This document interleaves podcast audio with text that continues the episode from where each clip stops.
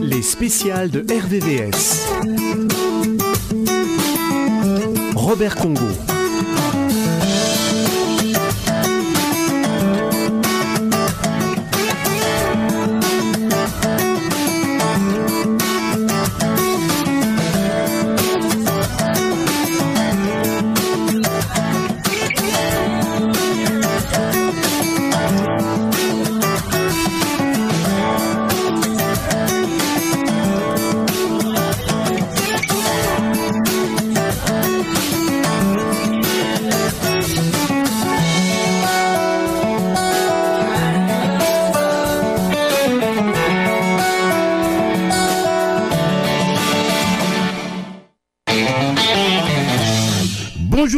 Smile, au-delà des apparences, journal intime et mémoire d'une combattante. Un livre de Sabine Farakwame, autrement dit Faraka. Il est publié aux éditions Maya. Smile, un témoignage déchirant de l'auteur sur sa vie. Elle est notre invitée sur ce plateau. Vous êtes bel et bien à l'écoute de RVVS 96.2. Les spéciales de RVVS. Sabine Falakwabe, bonjour. Bonjour. Pouvez-vous vous présenter à nos auditeurs de RVVS 96.2 Bah, comme vous l'avez dit, je suis Sabine Falakwame, auteur Falaka du livre Smile au-delà des apparences, un livre autobiographique. Quel est votre parcours? Bah, En gros, bah, ça faisait un petit moment que je me disais pourquoi pas écrire. C'est vrai que j'ai écrit en presque trois ans, donc j'ai pris le temps. Ensuite, euh, bah, j'ai démarché tout simplement des maisons d'édition ça s'est fait assez rapidement en fait. Une première maison d'édition, une grosse maison d'édition qui voulait travailler avec moi, mais ça ne s'est pas fait parce qu'il y avait beaucoup beaucoup de travail euh, à faire sur mon livre de correction et moi je voulais qu'il soit publié assez rapidement. Et la deuxième euh, m'a validé directement, donc voilà. Vous êtes originaire de la Côte d'Ivoire, vous êtes né à Paris, vous avez grandi à, à Blois, dans une zone ZUP. ZUP, c'est quoi? Ah, C'est zone urbaine prioritaire. En fait, c'est comme une cité, mais en plus petit. Votre livre Smile, au-delà des apparences, comme vous le dites, est votre journal intime. Qu'est-ce qui vous a poussé à écrire ce livre euh, en fait, c'est les épreuves de la vie. Ça faisait beaucoup d'épreuves euh, que j'avais à surmonter. Et comme je suis quelqu'un qui parle pas beaucoup euh, de ce qui se passe dans ma vie, j'arrivais pas à sortir ce qu'il y avait en moi, des épreuves, j'en parlais pas et c'était difficile. Donc j'ai commencé à écrire spontanément. Et dans le livre, j'explique, j'ai été inspirée par Dieu, on va dire. Et pourquoi ces titres En fait, au-delà des apparences, euh, Smile au-delà des apparences, c'est parce que j'ai toujours le sourire et on ne sait pas vraiment ce qui se passe euh, chez moi. On me demande toujours comment tu fais pour être de bonne humeur et en forme euh, en général. Et derrière, il se passe tellement de choses que on peut pas se l'imaginer quoi. À qui s'adresse justement votre livre hum, Il s'adresse un peu à tout le monde, bon surtout aux femmes, mais aussi aux personnes qui ont des parcours difficiles, qui ont des combats, qui ont pas mal d'échecs dans la vie et qui finalement surmontent. Ça s'adresse aux combattants en fait. Vous l'avez écrit en autodidacte euh, tout à fait, oui. J'ai écrit en autodidacte et euh, j'ai été guidée pour euh, chacun des chapitres. Falaka, à 5 ans, vous vous retrouvez entre la vie et la mort à la suite d'une opération qui s'est très très mal passée. Comment s'est passée cette quête de spiritualité dont vous parlez dans votre livre? Oui, c'est vrai que bah, comme j'ai failli mourir à 5 ans, déjà je me posais des questions sur la vie et la mort. Comment un enfant peut mourir euh, d'un coup comme ça alors qu'il est innocent? Bah, C'est là que ma quête de spiritualité a commencé. Je me suis dit, est-ce qu'il y a vraiment un Dieu? Et s'il y a un Dieu, est-ce qu'il est bon? Est-ce qu'il est mauvais? Donc j'en ai parlé à ma sœur qui m'a dit que bah, nous on était chrétiens, enfin mes parents étaient chrétiens et, de, croire en Jésus-Christ. Vous livrez au lecteur euh, vos aventures euh, et vos passés face aux événements de la vie. Pour adresser à ces lecteurs-là, quel message concrètement? Bah, le message, c'est euh, poursuis ta route, euh, ne t'arrête pas, n'abandonne pas, ne regarde pas sur le passé. Il y a beaucoup de belles choses qui peuvent t'attendre, mais il faut y aller, quoi. faut aller au bout de bah, son combat et de ses rêves, quoi. C'est le but, en fait, c'est de surmonter, en fait, et d'y aller. Et c'était facile de l'écrire, ces livres-là? Euh, certains chapitres, non, ils m'ont pris des. C'est pour ça que j'ai mis presque trois ans à écrire, c'est qu'il y a des chapitres où ça c'était fluide, et des chapitres, des décès, des annonces très difficiles qui ont fait que j'ai mis plusieurs mois avant de finir le chapitre. Allongé là, sur un brancard, j'ai l'impression de ne plus être sur terre. Je pensais, suis-je toujours dans mon corps? C'était grave, c'était même très grave. J'ai entendu les médecins annoncer que mon pronostic vital était engagé. J'ai tellement peur que je fermais les yeux après cette annonce. Après les avoir ouverts légèrement, j'ai découvert une infirmière qui me fit un grand sourire et me rassura en disant « Tu es encore en vie ». Vous vous souvenez encore de ces récits? Oui. Vous n'aviez que 5 ans oui, mais en fait, c'est des flashs, ce sont des choses qui reviennent. J'ai pas tout en mémoire, mais je me souviens, oui, d'avoir très très mal au ventre et de très vite me retrouver à l'hôpital, euh, allongé donc sur le brancard, On me demandait mais qu'est-ce que je fais, qu'est-ce qui se passe? euh, plein de médecins autour de moi, c'est effrayant pour une petite fille de 5 ans en fait. Donc ça commençait mal, on va dire. Ma vie commençait mal, on va dire. Et qu'est-ce que vous disait le médecin? En fait, ils parlaient entre eux, ils ne me le disaient pas directement, mais que s'ils ne trouvaient pas une solution, j'allais mourir. hein. J'étais euh, presque morte. Et la famille à côté Euh, bah, la famille, euh, alors ça, c'est ça que je me souviens pas exactement, mais je sais que euh, ils ont beaucoup prié, ils ont, ils ont eu très peur, quoi. Ils ont eu très très peur. Vous êtes une famille croyante. Mes parents pratiquent pas vraiment, ils sont pas vraiment pratiqués, Mais mais, ils sont croyants. mais ils sont croyants, ils parlaient quand même beaucoup de Dieu. Et à Blois, vous avez vécu, comme vous l'avez dit, dans une ZUP. Comment cela s'est passé? Bah, Blois, en fait, d'abord, on a grandi à Barbès. C'était un quartier défavorisé. Donc, on était dans un studio à 6. Donc, euh, il fallait qu'on trouve une solution. On a trouvé un, app- un appartement plus grand à Blois. Mais d'abord, on est passé par des foyers. Et c'était en ZUP, euh, zone donc urbaine euh, prioritaire, et où il y avait pas mal de délinquance, d'insécurité, de chômage. Donc, c'était assez difficile, mais on va dire qu'il y a beaucoup d'entraide, il y a beaucoup d'amour dans ces lieux. Les gens se serrent beaucoup les coudes et on s'aide entre nous, voilà. Et il y a beaucoup de. Oui, ce que j'ai bien aimé aussi, c'est qu'il y a pas mal d'origines diverses. Donc, euh, on apprend beaucoup de culture en même temps aussi en ZUP. La diversité. Ah oui, c'est ça, c'est ça. La vie à Blois, on en parlera dans la deuxième partie de cette émission. Yeah. Don't sleep, don't sleep. Wake up. Collect your money. Collect your money. Free. Wake up. Yeah. Collect your money. Collect your money. Wake up. Tera. Tera, go get the moolah. Wake up. Oh. Koniko kala. Kala kuya. Kala kuya lo dila. Kala Don't walk, you don't try, try. You supposed to be jai jai. Kilo come, person matter, person we don't mind. When I land, I land softly on the sofa floor. So far, so good. Kò ní bàjẹ́. Let me see you. Oh, Olólóló. Let me see you. Oh, Olólóló.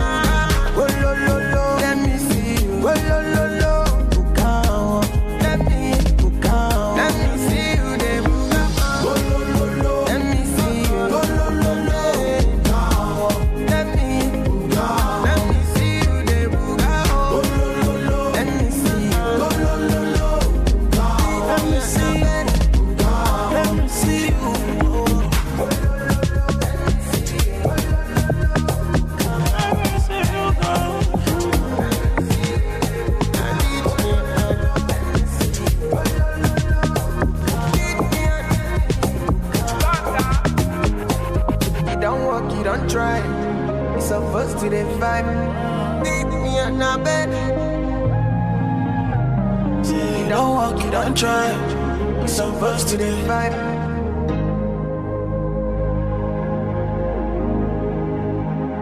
Les spéciales de RVVS. Smile, au-delà des apparences, journal intime et mémoire d'une combattante, un livre de Sabine Falakwame, publié aux éditions Maya. Elle est notre invitée. À Blois, Falakwame, dites-nous, la vie était simple. À Blois, la vie était relativement simple, mais pas ma vie avec mes parents, on va dire. La vie à l'extérieur, c'était simple, mais à la maison, c'était pas simple. À la maison, c'était pas simple. Oui. C'est-à-dire? Bah en fait, comme j'explique dans le livre, euh, j'avais un père euh, qui était euh, assez lunatique et qui avait des accès de colère parfois envers notre mère, donc parfois il y avait de la violence. Et c'était pas facile à supporter. Euh, c'était pas facile à supporter, donc on a trouvé refuge auprès de nos camarades de, justement de l'extérieur. Et il faisait quoi votre père? Il est artiste en fait, il est musicien et euh, bah, c'est un très bon musicien et il, rencontre beaucoup de monde, mais c'est vrai qu'il avait euh, deux facettes, une facette avec un peu plus de colère et une facette avec la gentillesse incarnée. Voilà. Venir d'ailleurs, je rappelle que vous êtes originaire de la Côte d'Ivoire, était facile pour vos parents et vous-même? Non, c'était difficile. parce que déjà, on n'a pas beaucoup de familles en France. On est quasiment seuls en France. Donc, ils sont venus seuls euh, contre l'opinion de leurs parents. Et c'est vrai que bah, se retrouver seuls euh, dans les années 80 dans une ville comme Paris, sans argent, sans maîtriser la vie euh, parisienne, c'était vraiment difficile. Et ils avaient beaucoup de, problèmes d'argent aussi, voilà, du mal à s'intégrer. C'était pas évident, mais ils se sont battus quoi pour nous, pour qu'on reste en France et qu'on ait une bonne éducation. En vous lisant, euh, j'avais l'impression que vous avez souffert des problèmes de l'identité et de la culture. Au départ, oui. Oui, c'était violent parce que déjà à l'école primaire, quand je suis arrivée en école primaire, toujours on me disait euh, c'est bizarre, tu es noir, mais t'as des un petit nez, des petites oreilles, t'as pas une grosse bouche comme les autres. Euh, donc on assimilait les gros traits aux Africains. Après, il y avait les Maghrébins aussi qui m'acceptaient pas forcément parce que moi j'étais beaucoup avec les Maghrébins, j'étais la seule noire, donc euh, il y avait beaucoup de moqueries, de bruits de singes autour de moi. Donc il y avait du racisme, il faut le dire, il y avait beaucoup de racisme autour de notre couleur de peau. Et vous vous êtes posé beaucoup de questions euh, par rapport à vos origines. En fait, le problème, c'est que mes parents, ils nous ont pas trop inculqué l'origine euh, africaine. Ils étaient plus, bah, ils parlaient que français. La langue en Côte d'Ivoire euh, principale, c'est le français. Donc voilà. Et aussi, c'est vrai que, à part les plats africains qu'on mangeait et puis des musiques africaines, ben, on n'a pas vraiment eu la culture africaine. Du coup, on avait les fesses entre deux chaises parce qu'on se demandait comment ça se fait qu'on nous intègre pas en tant que français alors qu'on est en France, qu'on connaît que la France en fait finalement. Donc c'est là que c'était compliqué. C'était compliqué de se trouver une identité au départ, euh, soit français, soit africain. Euh, c'était difficile, oui. J'étais balancé entre deux cultures. Voilà, voilà, c'est ça. Euh, à l'extérieur, on nous acceptait pas, mais aussi d'un autre côté, ben, on se sentait pas africain tout de suite, quoi. Qui ne vous acceptait pas? Bah, Mes camarades, nos camarades nos camarades de classe, nos, camarades de quartier, nos camarades de quartier aussi, qui nous faisaient comprendre qu'on était différents. Voilà. Moi, Sabine Falakwame, qui suis-je Celle que je crois être ou celle que les autres aimeraient que je, je sois C'est ce genre de questions que vous posiez. Oui, tout à fait. Et, j'en ai posé des questions à mes parents. J'aurais demandé pourquoi, dans ce cas-là, ils ne nous ont pas vraiment appris la culture, pour qu'au moins bah, on sache euh, vraiment d'où on vient voilà, c'était très important pour moi. C'était celle qui posait le plus de questions. Mes frères et sœurs, ça les gênait pas plus que ça. Moi, ça me dérangeait. Je voulais plus comprendre euh, ce qu'était l'Afrique et euh, nos ancêtres. Et je posais toujours des questions, mais c'est vrai que j'avais pas forcément de réponse. Et ça vous tourmentait l'esprit? Euh, Pas tourmenté, mais c'est vrai que je, me suis dit, bah, c'est par moi-même que je vais le savoir. Et d'ailleurs, c'est comme ça que j'ai pu aller en Côte d'Ivoire à mes 14 ans avec ma mère. Parce que je posais tellement de questions qu'elle m'a dit, on va y aller, tu vas voir tes propres yeux. Alors en Côte d'Ivoire, comment ça s'est passé? Quand vous êtes arrivé, vos premières impressions? Bah premières impressions, c'est étrange parce que c'est un pays que j'avais. Bon, si j'avais été bébé, bon, j'avais pas de souvenirs. Bah en arrivant déjà, la température, il faisait chaud, mais c'était pas une chaleur écrasante comme en France. Ça veut dire c'était pas épuisant comme chaleur, c'était une bonne chaleur. Et je voyais que tout le monde avait le sourire, euh, c'était gai. Hein. Dès qu'on est sorti de la, voiture, du taxi euh, pour arriver au quartier de ma famille, donc que je ne connaissais pas aussi, euh, c'est vrai que j'ai vu dans les quartiers, il y avait des marchés, il y avait de la musique, il y avait des sourires, il y avait de la joie, beaucoup de pauvreté que je pouvais voir, mais les gens étaient dignes, très très dignes. Et ça, ça m'a plu tout de suite. À Blois, à part l'école, quelles étaient vos activités? Alors après, on s'est inscrit au sport, nos parents nous ont inscrit au tennis. Voilà. Bah d'ailleurs oui, au tennis, il n'y avait pas de noirs qui pratiquaient, donc c'était pareil. Hein. Qu'est-ce qu'on fait là? Qu'est-ce que cette famille euh, s'inscrit là en licence euh, de tennis? Mais euh, c'était bien parce qu'on voyait, comme on a grandi en quartier au tennis, bah, les personnes qui étaient inscrites avaient plus de moyens, donc on voyait deux univers, si je puis dire entre le quartier où c'était un peu plus défavorisé et puis les beaux endroits où il y avait des terrains de tennis, où les camarades nous emmenaient. Donc on se disait c'est sympa de voir autre chose. Alors l'adolescence, une jolie rencontre amoureuse, la vie d'étudiante, la vie d'adulte, c'est le début de l'épanouissement. Donc tout va bien. Moi je commençais à prendre mes marques, ouais. Je commençais à vraiment me sentir mieux dans ma peau. Mais je m'aimais pas parce que physiquement j'étais très maigre, j'avais des grosses lunettes et je me disais que personne ne m'aimerait. Voilà, je me disais que j'étais pas une personne qu'on allait remarquer. Et d'ailleurs c'était très discrète à ce moment-là. Ça a bien changé, mais bon. Retour en Côte d'Ivoire, retour aux sources. Mm. Lorsque vous êtes arrivé en Côte d'Ivoire, je vais un peu revenir sur cette histoire. Les Ivoiriens, quel regard avaient-ils sur vous? Ah là, ils étaient éblouis. Bah, c'est vraiment le mot, hein, j'exagère pas. C'est que pour eux, la France, c'était magnifique. C'est l'argent, c'est euh, des opportunités, euh, c'est Hollywood. Enfin, vraiment, ils avaient une image de la France qui était vraiment pas la réalité. Ils n'avaient pas la réalité du terrain, si je puis dire. Ils savaient pas qu'on pouvait souffrir aussi en France, euh, qu'il y avait des personnes qui mouraient aussi de faim en France, hein, qui, n'avaient pas les moyens. Et pour eux, euh, ils me demandaient beaucoup de cadeaux. Est-ce que je pourrais leur envoyer des baskets. Voilà, ils, ils- pensaient que vraiment on venait d'un endroit où c'était chic et c'était riche, quoi. Donc euh, il y avait ce côté-là. Il y avait le côté aussi. Euh, qui- où est-ce que tu peux m'emmener en France? Est-ce que tu peux me faire des papiers? Il y avait ça aussi. Donc, euh, pourtant, je trouve qu'ils étaient, il y en a qui étaient mieux lotis que nous, en fait. hein. Ils avaient des, il y en a, enfin, dans les quartiers où on était, c'était des grandes maisons, hein. Des grandes maisons, ils avaient des boys et des bonnes, donc. Des domestiques. Ouais, des domestiques. Oui, ils avaient des gros moyens par rapport à nous, donc euh, je trouve qu'ils vivaient même mieux que nous, hein, mais ils n'avaient pas la réalité parce qu'à la télé, ils voient les chaînes des télés avec, euh, avec des choses qu'on, qu'on- nous, on n'a pas en fait. Donc euh, ils voient la Tour Eiffel, ils voient Paris, euh, ils voient pas les petites provinces où il se passe rien aussi. donc euh, non, non, la Côte d'Ivoire, ils avaient une autre image de nous qui n'était pas réelle, quoi. Et qu'est-ce que cela vous a procuré en des plus? J'ai connu un peu plus la culture, ça veut dire les, les traditions. euh, les traditions africaines, les, euh, les tenues africaines que je trouvais magnifiques, les paysages, les paysages ils étaient splendides, c'est des paysages que- qu'on trouve nulle part ailleurs. Euh, Qu'est-ce que j'ai aimé aussi? La nourriture, j'ai goûté des nouvelles choses, j'ai appris quelques mots de la langue, j'ai appris de la spiritualité africaine. Donc euh, encore la spiritualité qui revient. Moi, à ce moment-là, je me cherchais encore au niveau spiritualité. Je me disais que j'étais pas chrétienne et que je ne savais pas euh, si Dieu existait. Mais là, on a pu discuter avec les grands-parents de, de ces choses-là, de d'où on vient, etc. Donc euh, non, j'ai appris euh, beaucoup de choses en peu de temps d'ailleurs. Après Blois, c'est Paris. C'était la découverte d'une autre vie. Oui, c'est complètement différent. Oui. À 5 ans, on part de Paris pour aller à Blois, pour l'éducation. Je trouve qu'ils ont bien fait d'ailleurs. Et ensuite, euh, je reviens sur Paris pour travailler. Et là, euh, je me rends compte que, Paris, c'est très très difficile. Parce qu'il y a beaucoup de solitude. J'étais seule à Paris alors qu'à Blois, j'avais toujours des gens autour de moi.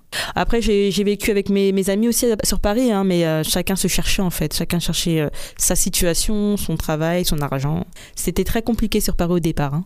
Je pensais pas y rester d'ailleurs. La disparition de votre maman, un choc terrible. Euh, la disparition de ma mère, euh, oui, parce que elle avait beaucoup de d'espoir euh, de d'avoir une vie meilleure. euh, Elle voulait voir ses petits enfants, donc c'est des choses qui se sont pas faites. Et c'était c'était brutal et pas brutal parce qu'elle était quand même un peu malade, mais on pensait pas qu'elle mourrait de, de, de ces petits mots, quoi. Donc euh, oui, c'était un, un gros choc. Et justement, c'est la première fois où j'ai pensé que euh, il faudrait que j'écrive peut-être mais j'étais pas encore décidée à écrire un livre. hein. Je me suis dit, comme elle, elle avait commencé à écrire un livre, ma mère, aussi pour parler de sa vie, je me suis dit, bon, bah, pour lui rendre hommage, moi aussi, je peux écrire un- une partie de sa vie et de la mienne. Mais euh, non, ça s'est pas encore fait à ce moment-là, mais c'était un gros choc, ouais. C'était un gros choc émotionnel. Vous en avez souffert. Oui, ça a complètement changé ma vision de la vie. Je vivais différemment les choses, on va dire. Arrive sonner Elijah, votre fils. Une nouvelle raison de vivre. Tout à fait. Une nouvelle raison de vivre, un espoir d'avoir une vie meilleure encore. Et avec son père, de, former une famille solide, euh, pleine d'amour. Euh, Mais là encore, c'est compliqué parce qu'on se sépare avec son père et je me retrouve seule sur Paris, mère seule avec un enfant. C'est ce que je ne souhaitais pas. C'est ce que personne ne souhaite d'ailleurs. Et euh, ça se complique. Là, ça se complique après. C'était pas facile. C'était pas facile et financièrement et au niveau de la solitude et au niveau de toutes les responsabilités que ça englobe d'être mère seule. Donc euh, à chaque jour une bataille. euh, on se dit bon c'est mieux puis on commence à prendre nos marques et, et on se dit ça va le faire en fait. Et votre fils malade?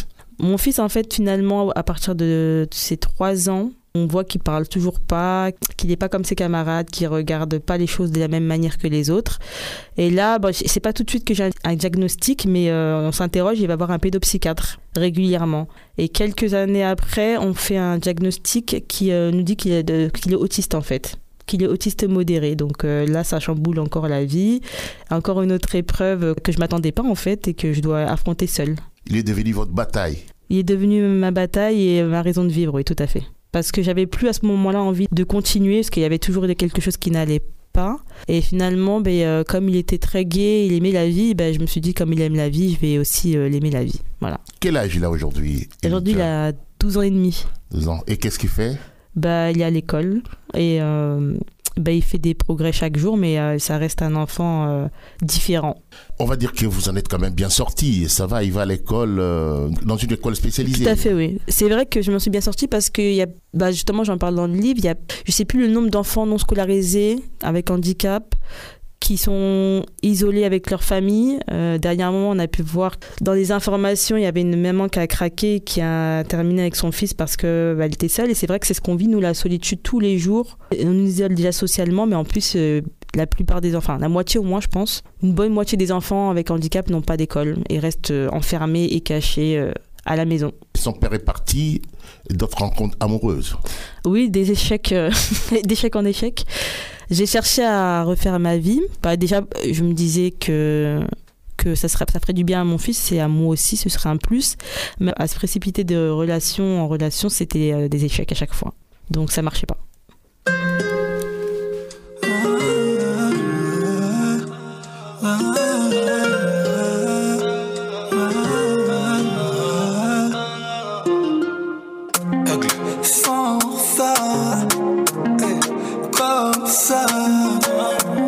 J'ai tellement envie d'aller au septième ciel sans redescendre.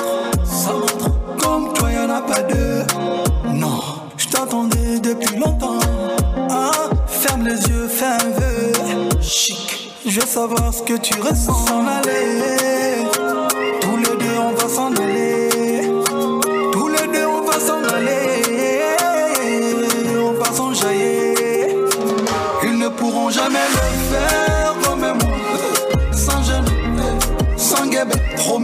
Dansera pour les ferrés. Sans gêne, sans guébé. Je t'ai cherché,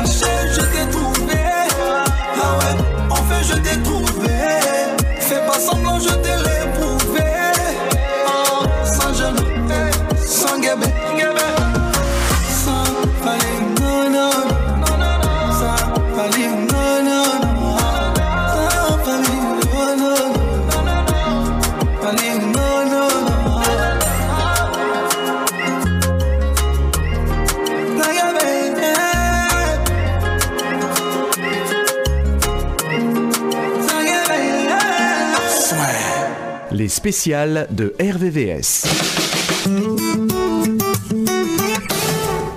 Smile, au-delà des apparences, un journal intime et mémoire d'une combattante. Un livre de Sabine Fala Kwame, publié aux éditions Maya. Elle est notre invitée sur RVVS 96.2. En lisant votre livre, force est de constater que vous avez vécu des successions d'événements qui vous ont procuré tout type d'émotions, chagrin, joie, tristesse, amour, désespoir. Comment n'avez-vous pas craqué?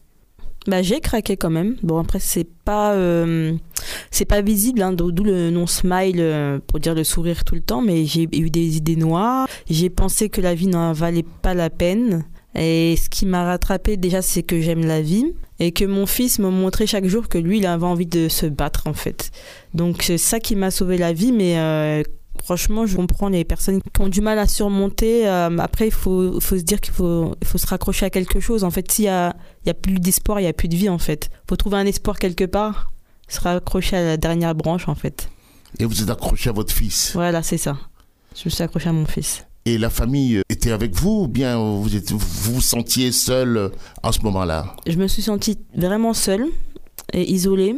Après, c'est vrai que j'en parlais pas non plus, mais euh, je me suis dit que chacun avait sa petite routine, donc c'est vrai que moi j'embêtais personne et, euh, Du coup, bah, je, non, j'étais quand même beaucoup seule hein, avec mon fils, hein, il faut le dire. Et où était votre sœur? Vous avez une sœur et puis euh, un frère? Alors, je, je, la voyais quand même parce qu'elle a des enfants donc euh, qui s'entendent bien avec mon fils. On se voit régulièrement. Mais c'est vrai que j'ai jamais trouvé de confident à qui parler de toutes ces choses. C'est des choses qui sortaient pas en fait. C'est pas forcément de leur faute parce que moi, je, je suis quelqu'un qui parle pas. Mais c'est vrai que si quelqu'un me pose des questions, par contre, je réponds. Et comme peut-être j'ai mis une barrière inconsciemment, mais ils avaient peut-être du mal aussi à me parler de certaines choses. C'est resté comme ça. Vous ne croyez pas au destin, dites-vous. Pourquoi? Si, je crois à un destin façonné, en fait. C'est-à-dire? Bah, C'est-à-dire que je pense que c'est nous qui créons notre destin. C'est nous qui créons nos expériences. C'est nous qui créons notre vie, en fait. En fait, euh, je pense que, euh, effectivement, il y a des personnes qui sont prédestinées à des choses, mais euh, en fonction de leur choix de vie, ils vont arriver vers telle ou telle direction. Il n'y a rien d'arrêté, en fait. Sinon, ça voudrait dire que bah, qu'on n'a pas le libre arbitre. Et moi, je crois au libre arbitre. Je crois qu'on a le choix. On a toujours le choix. Chaque seconde qui passe est une occasion de changer le cours de sa vie, en fait. Vous croyez en Dieu? Je crois en Dieu, mais je suis pas religieuse. J'ai une spiritualité, on va dire. C'est crois... quoi votre spiritualité? Bah, La spiritualité à laquelle je crois, c'est justement un, donc un Dieu qui serait pas un juge, en fait, qui serait juste euh, témoin de nos actions, quelqu'un qui nous qui nous donnerait juste l'amour qu'il faut pour aller au bout de ce qu'on a choisi de faire. Et euh, je pense que la spiritualité, en fait, c'est de croire que chaque chose a une signification, en fait, qu'il n'y a rien de mauvais, qu'il y a juste des expériences. Il n'y a pas de bien ou mal, il y a juste ce qui est et ce qu'on, où on va, en fait. Et on terminera tous euh, pareil. Hein. Euh, il y a la vie, il y a la mort, et c'est pas une fatalité, quoi. Pourquoi souffrons-nous sur Terre? Quel est le but de la vie? Avez-vous trouvé des réponses à ces questions? Bah pour moi, le but de la vie, ouais, je me suis questionnée bah, depuis mes 5 ans, donc euh, ça fait longtemps. Bah, pour moi, le but de la vie, c'est juste d'apprendre à se connaître et de connaître ce qui nous entoure, en fait, de donner le maximum d'amour et euh, bah, de faire des nouvelles expériences, en fait, pour euh, accéder à toutes nos émotions. Et quand on accède à pas mal d'émotions comme moi, bah, on a plus conscience des choses et on a plus tendance à vouloir la paix dans le monde. Et je pense qu'on doit passer par toutes ces émotions-là pour être quelqu'un qui soit en paix et qui ait plus de colère en soi. Vous croyez en l'homme? En fait, je crois en l'homme, mais euh, je pense que hum, pour que l'homme évolue, il doit accepter tout ce qui se passe dans, dans le monde, justement. Vous gardez un espoir pour le futur. Vous dites que moi, euh, Fala Kwame, euh, je m'en sortirai, mon fils en sortira, et puis tout ira pour le mieux. Ça, vous y croyez? J'y crois. Après, des fois, j'ai des moments de doute parce que je resterai un être humain quand même. Ça voudrait dire que j'ai plus rien à apprendre si jamais je doute jamais. Hein. Mais euh, je doute, mais je me dis que ça va aller en fait. Je me dis que j'ai toujours trouvé une solution à chaque problème, donc ça continuera ainsi. Un jour, j'arriverai, même s'il y en a encore des doutes, vous avez toujours cet espoir-là qu'un jour, ça va aller mieux. Voilà, c'est ça. Bah ça, ça va déjà mieux, déjà donc. donc oui, oui, j'ai espoir en ça et que, que ça fasse que, en fait, qu'on fasse qu'évoluer, qu'on fasse que grandir en fait. Et si vous avez euh, un message à adresser à nos auditeurs par rapport à votre expérience, par rapport à votre vécu, que leur diriez-vous? Ben, je leur dirais qu'en vrai, la vie, c'est un jeu. Il faut pas la prendre au sérieux. C'est, euh, il faut se dire que chaque moment qu'on vit, c'est, une expérience, c'est une aventure. Ce sont des aventures qu'on va de toute façon expérimenter, qu'il faut voir les choses du bon côté. Qu'est-ce que ça nous a apporté euh, Qu'est-ce que cet événement nous a apporté? Est-ce qu'on en a tiré quelque chose ou est-ce qu'on retourne en arrière? Pas revenir sur le passé toujours avancer et, créer un, futur meilleur, une, une meilleure version de soi-même. Merci euh, Sabine Falakwame d'avoir répondu à mes questions. Je rappelle que vous êtes l'auteur du livre Smile au-delà des apparences, journal intime et mémoire d'une combattante. Il est publié aux éditions Maya. Au revoir et à bientôt sur RVVS 96.2.